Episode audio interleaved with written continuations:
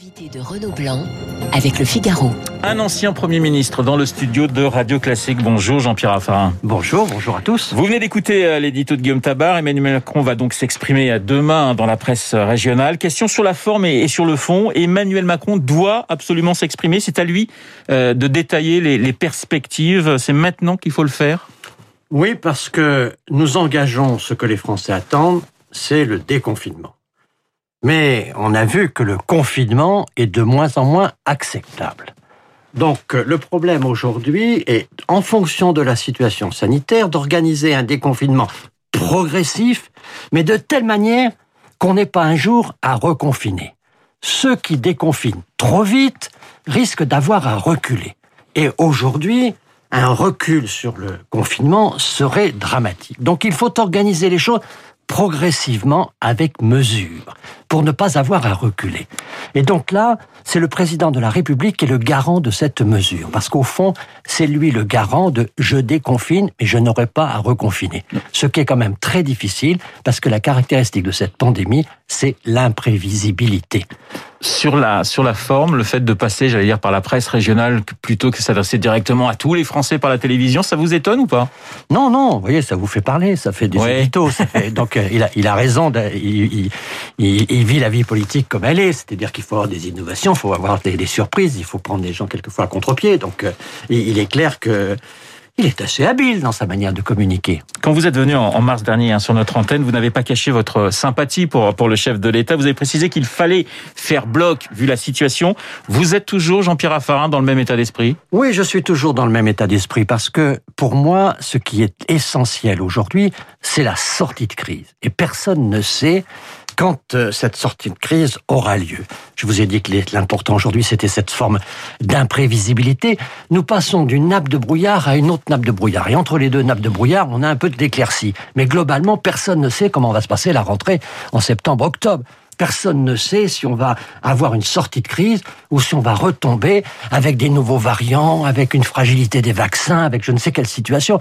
Jusqu'à maintenant, on va de surprise en surprise.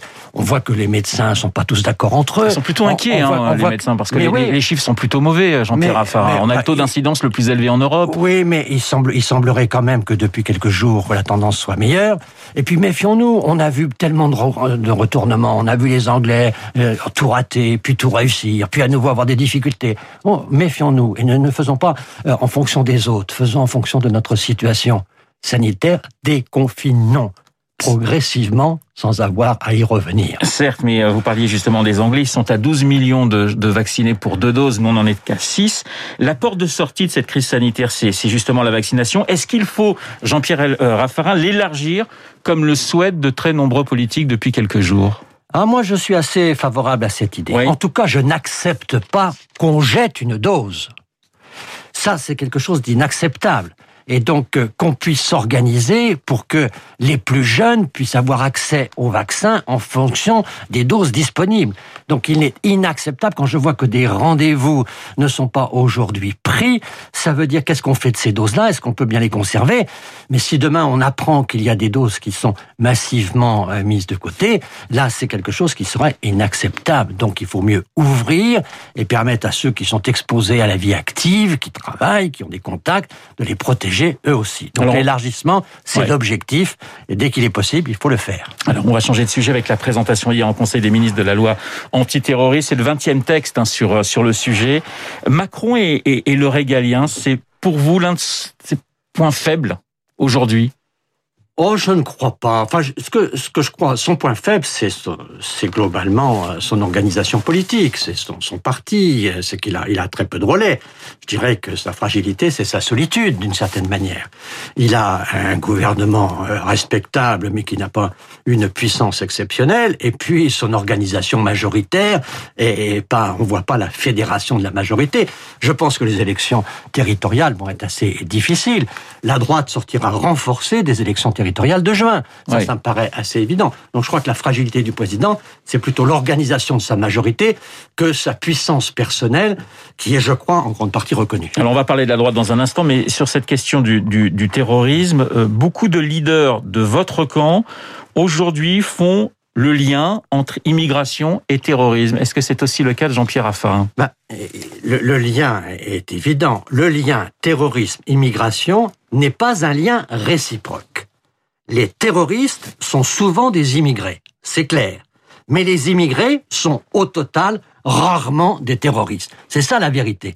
C'est-à-dire que l'immigration n'est pas la, la, condition automatique, évidemment, du terrorisme. Et donc, euh, il n'y a pas similitude, même s'il y a des convergences dans euh, ces phénomènes. Mais lorsque donc, vous le entendez, lien n'est pas réciproque. Lorsque vous entendez des leaders euh, de la droite, j'allais dire classiques, voilà, parler de ce lien, est-ce que c'est encore une fois faire la course au, au Rassemblement national? Je pense qu'il faut faire très attention. En tout cas, il ne faut pas rendre le lien entre immigration et terrorisme un lien automatique. Ce lien n'est pas réciproque. C'est vrai que les terroristes sont le plus souvent des immigrés, mais euh, au fond, euh, les immigrés sont très rarement des terroristes. Et donc il faut euh, là avoir de la mesure, du discernement. Mais c'est ça un peu l'attitude qu'il faudrait avoir et que l'opposition n'a pas toujours dans ses attaques toujours très frontales. C'est cette éthique de responsabilité et cette capacité à être une, des formations de gouvernement. Ce qu'on attend d'une opposition, c'est qu'elle se prépare à gouverner. Et donc là, par exemple, il faut avoir une nuance. Il y a un lien, mais ce lien n'est pas biunivoque, comme on dit en mathématiques. Puisqu'on parle de terrorisme, cet Italien dont certains sont d'anciens membres des Brigades Rouges ont été interpellés hier matin en France et devraient être extradés vers l'Italie qui les a condamnés. Évidemment, on pense à Battisti, mais on pense également à Paolo Pertichetti, extradé en 2002. Vous étiez le Premier ministre à l'époque, Jean-Pierre Raffarin. Absolument, absolument. Je, et je pense que on avait conscience de ce qu'était le terrorisme à cette époque. Il y avait eu en Allemagne, il y avait eu en Italie un certain nombre de, de phénomènes, et nous avons joué là, là avec Jacques Chirac la solidarité européenne. Et je pense qu'il faut clairement assumer cette responsabilité. Alors, je ne sais pas si vous avez lu dans le Parisien euh, l'interview du général Lecointre, hein, le chef d'état-major des armées, qui annonce des sanctions contre les officiers qui avaient signé cette tribune hein, dans l'hebdomadaire Valeurs Actuelles sur le, le délitement euh, du pays. Il réclame des sanctions, notamment des, radiations. Il a raison, Jean-Pierre Raffarin je pense que l'armée est soumise à l'éthique de responsabilité, plus qu'à l'éthique de conviction, et que le devoir d'obéissance est un devoir militaire, et que pousser aujourd'hui l'armée à s'engager politiquement, c'est une faute d'État. Je crois que les militaires, par définition, s'ils veulent être professionnels, ne doivent pas se tromper d'ennemis. Et les ennemis aujourd'hui, nous en avons deux, c'est le terrorisme et le virus. Et c'est pas le gouvernement ou c'est pas la société politique pour un militaire. Un militaire, il doit aujourd'hui respecter cette éthique de responsabilité qui est l'éthique de l'État et c'est sa mission. Il doit naturellement la respecter et il faut qu'il soit sanctionné s'il ne la respecte pas. Alors vous avez parlé à plusieurs reprises, Jean-Pierre Raffarin, de la droite pendant cette interview. Vous aviez dit hein, sur notre antenne que vous voteriez à la présidentielle pour celui qui, à droite, pourrait rassembler votre famille politique. Et je reprends vos mots, hein, les bonapartistes et les Xavier Bertrand, euh, qui s'est déclaré il y a un mois, euh, sa candidature vous intéresse? Il pourrait être cet homme-là? Je, je, pense que c'est un, une personnalité de, de qualité. C'est quelqu'un qui a le niveau, qui a des capacités évidentes. Il l'a montré dans ses fonctions ministérielles notamment, mais aussi à la présidence de région. Mais je pense qu'il y a d'autres personnalités. Je pense que Valérie Pécresse, ce n'est pas aujourd'hui dans ses projets, mais elle peut avoir aussi et la dimension et, et elle la est candidate officiellement à la région Île-de-France. À la région Île-de-France. Oui. c'est une personnalité qui a un très très bon bilan, qui a impressionné beaucoup de gens par sa détermination. Donc on, on, il y a un certain nombre de personnes. Michel Barnier dans le point aussi qui, qui se dit Michel, euh, prêt, Michel, qui a envie d'y aller. Oui, il a, lui, il a aussi des, atouts formidables parce qu'il peut, rassembler, disons, les, deux droites. Il a toujours été au, carrefour de ces deux droites, euh, la droite plus conservatrice et la droite plus des initiatives. Ce qui est clair aujourd'hui, c'est que euh, nous avons deux droites et que pour que la droite ait une chance, deux droites républicaines, je parle, c'est-à-dire cette famille ex-RPR et ex-UDF, le centre d'un côté, la droite de l'autre, les orléanistes et les bonapartistes, ces deux familles-là, il faut les rassembler pour gagner. Donc c'est vrai qu'il y a des personnalités qui peuvent le faire. Mais je pense que l'essentiel, c'est qu'il faut attendre l'automne. Nous sommes aujourd'hui dans la dernière, j'espère, grande nappe de brouillard. Nous n'avons pas de lisibilité sur l'avenir. Nous ne savons pas comment sera notre automne. De deux choses l'une. Où nous sortons de la crise à partir du mois d'octobre-novembre. Et nous voyons la possibilité de la relance, nous voyons la possibilité du redémarrage et un peu de la renaissance de notre société. Et à ce moment-là, je pense très franchement que Emmanuel Macron est en bonne position. Oui. Euh, mais si euh, nous nous sommes dans une situation encore d'incertitude. S'il nous faut reculer, c'est-à-dire revenir dans le confinement, si, si les Français sont perdus quant à l'avenir, s'il n'y a aucune visibilité, à ce moment-là, nous entrons dans une période d'aventure. Tout sera possible et il faut être extrêmement vigilant.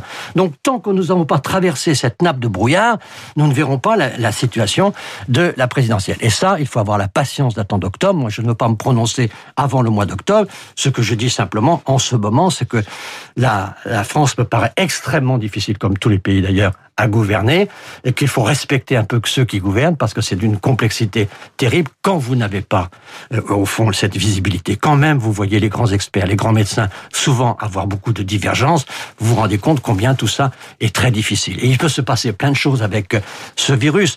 Pour moi, le virus est plus féroce que ne le pense la société.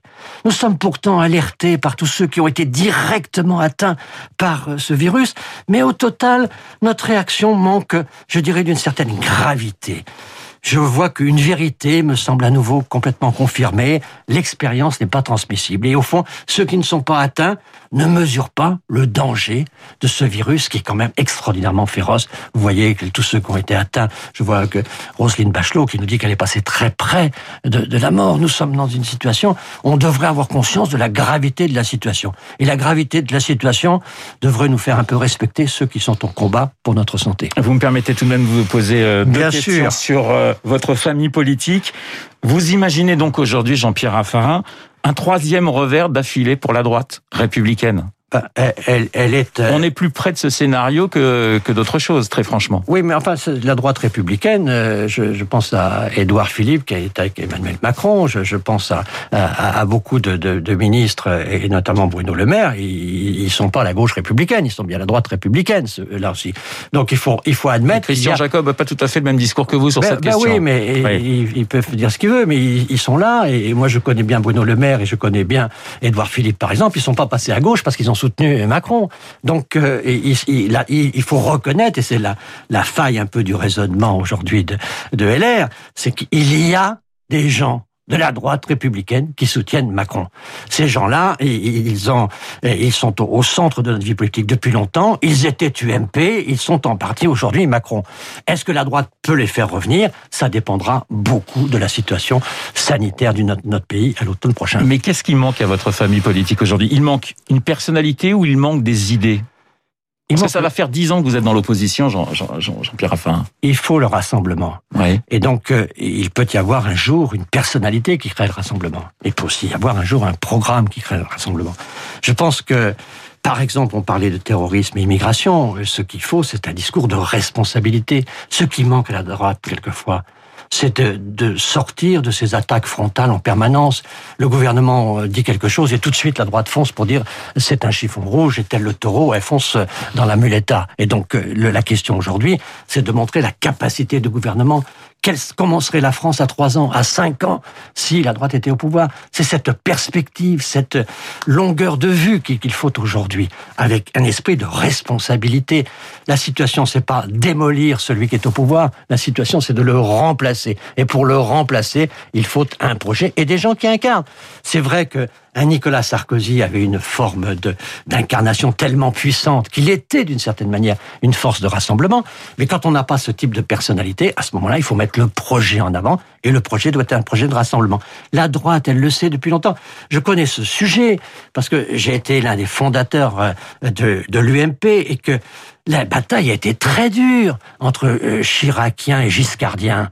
Vous savez, moi, quand j'ai rejoint Chirac, Oui, vous êtes une exception. Vous J'avais- D'aimer non, non, non, j'étais pas Chirac que Giscard, c'est quand même assez rare. Mais, mais c'est extrêmement rare. Mais j'avais conscience que l'UDF sans le RPR ou le RPR sans l'UDF ne pouvait pas gagner dans ce pays. Comme Mitterrand avait compris qu'il fallait que la gauche soit rassemblée. Et donc le rassemblement d'une famille politique, c'est quelque chose d'essentiel. Et ça, ça doit se faire par, je dirais, largement autant l'éthique de responsabilité que l'éthique de conviction. Une dernière question, euh, juste un mot hein, sur les, les 200 ans de la mort de Napoléon. Le 5 mai prochain, Emmanuel Macron prononcera finalement un discours à l'Institut de France et déposera une gerbe de fleurs aux, aux invalides sur son tombeau. Il a raison Mais bien sûr qu'il a raison et qu'il faut pas refaire de la politique en permanence avec euh, l'histoire. Pensons à notre code civil, pensons à nos lycées, pensons combien c'est difficile de faire un certain nombre de réformes, pensons à ces départements dont on voit bien que cette dimension humaine est restée essentielle avec tous les adversaires qu'elle a pu reconnaître dans l'histoire et finalement elle a résisté à l'histoire. Donc Napoléon a apporté des choses essentielles pour notre pays. Personne n'est parfait, pas ceux qui commentent aujourd'hui plus que ceux qui ont agi hier. Et donc il y a naturellement des, débats qu'on peut avoir, mais il ne faut pas avoir sur le regard de l'histoire en permanence le jugement de l'actualité d'aujourd'hui. Merci Jean-Pierre Raffarin d'avoir répondu à mes questions ce matin. L'ancien Premier ministre dans le studio de Radio Classique, 8h29. Très bonne journée à vous. 8h29, dans un instant, l'essentiel de l'actualité.